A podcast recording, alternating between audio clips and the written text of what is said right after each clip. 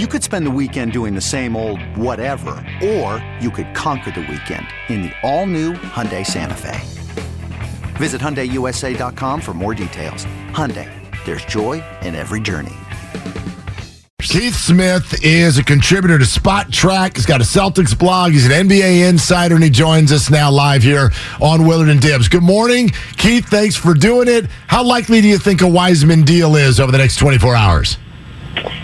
Yeah, it's an interesting question. The Warriors have generally chose to sit out the trade deadline for the most part since they've come to prominence with this group, other than obviously the Andrew Wiggins trade when that was kind of the, the, the gap year, I guess, is what we'll call that. So, but I'm getting the sense more here over the last few days that they are more open to maybe moving James Wiseman than they ever had been before. I think they're looking at it and saying, all right, we've still got our core, and they're pretty good when they're all together but they've been banged up. We're sitting in a tricky spot in the standing. We need to do something to shore this thing up. And my, my read on it is they're trying to do right by those core guys. So I think there's a chance we see James Wiseman move. But to what you guys were just saying, it's not going to be in just a salary dump move to save a bunch of money. That's not how they operate. It'll be using him and his contract to go get someone helpful to round out that bench depth. And what kind of a player, or is there a player you have in mind who could be quote unquote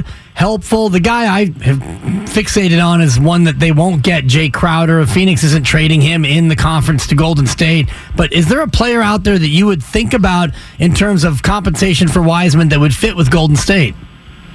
Yeah, I think that's one is that kind of bigger wing that's that's a little more defensive minded. That's certainly one thing to look at. A guy like a Jae Crowder could could be that that player. I think uh, there's a lot of stuff out there of is San Antonio ready to move on from guys like Jakob Poeltl or Josh Richardson? No, those are a couple guys that I think could probably help the Warriors to some extent it causes a little bit of issues because they're both free agents in the off season, and I don't know how likely it is you're resigning either one of those guys. But if your whole goal is, hey, let's make another run right now, and we'll worry about future problems, those are the kind of moves you can consider making using Wiseman in his contract as kind of the, the ballast headed the other way to balance out a trade like that. Keith, I wonder what the league buzz is right now on where this all goes next. In other words, I know that we need to have the answer of how the rest of this season goes, but what about after that with regard to Draymond opt in or opt out, or even just the idea of the Warriors really doing something significant to reboot? Do, do, do you think that the, the era of this group is, is this it? What's the league buzz? Yeah, it's not. No one has a sense that this is it, but I think it's you know maybe as this core group, this may may be it. But there, there's still a sense of Steph's still really really good, and Klay Thompson looks pretty good when he plays, and they've got to get Andrew Wiggins going again and get get that figured out, and Jordan Poole needs to get back fully back, you know, every night back to the guy he was versus just flashes here and there. But but it's Draymond that everybody's kind of interested in, and it's funny. I talked to some folks who said, well, you know, if they win another one, then he can leave, basically saying, hey, I've done everything I could do, and, and off we go. And I've heard other people say, that's insane. If they win, there's no way he's leaving. He'll only leave if they don't win, because then it's, hey, what, what more do you want me to do? Well, we had a great run here.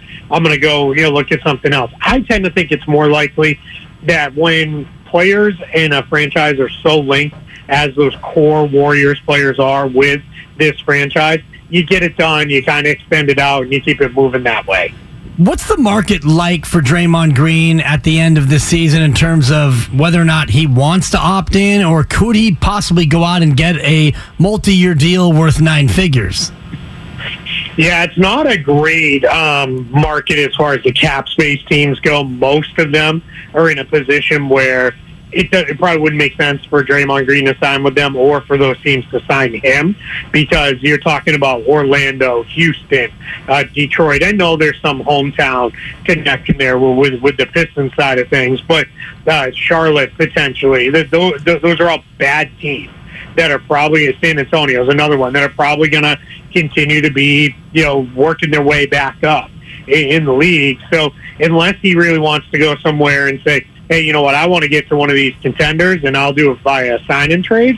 that's certainly possible, but that comes with a whole host of complications as far as the acquiring team would become hard capped. And it could be hard to build out their roster and those sorts of things. So it's a little bit of a complicated market for a veteran guy like him because there's not a surefire there it is. There's the one team that I know for certain is going to hand me a ton of money because that that's the team I feel like you know is going to be ready to look at me as all right. This is the guy who lifts us right into contention. That that team probably doesn't exist at the moment. NBA insider Keith Smith with us here. Willard and Dibs, 95.7 the game. All right, Keith, we're all waiting for who's going to hop out of this logjam in the West. Right now, Dallas is a half game ahead of the Warriors, for example. With this Kyrie trade, do you think Dallas, A, now jumps out of the group?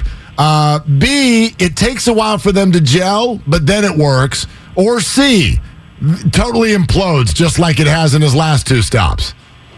Yeah, I'm probably closer to B than I am to, to anything else there. I, I think it'll take a little bit for the two of them to just figure each other out and uh, where do you like to be on the court? Where do I want to be? I think for Jason Kidd, what he's got to be doing with his staff is hey, what were the sets and the plays and the things that worked with Jalen Brunson? Because Kyrie Irving's effectively a souped up version of what they had with Jalen Brunson.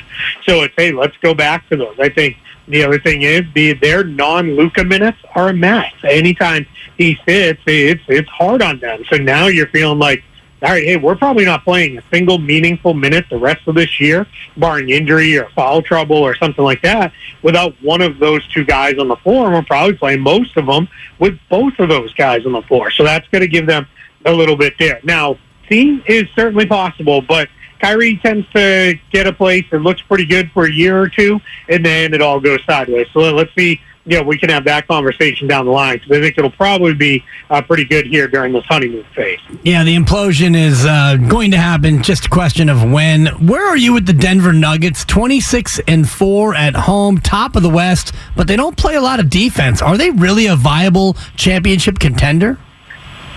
I think they are. The defense is certainly a concern. Now they do show signs of when they really need to lock in that they're able to do that. They're working right now, just like a lot of other teams, to try to shore up their defense. But their challenges they're a little bit limited in what they can trade, and they don't have picks to send out from other deals they've done. They're, they're uh, deeper into the tax than they've ever been. So taking on money is probably a bit of a challenge there. But when you look at in a playoff series, they feel pretty confident going into most of them that we've got the best guy in Nikola Jokic.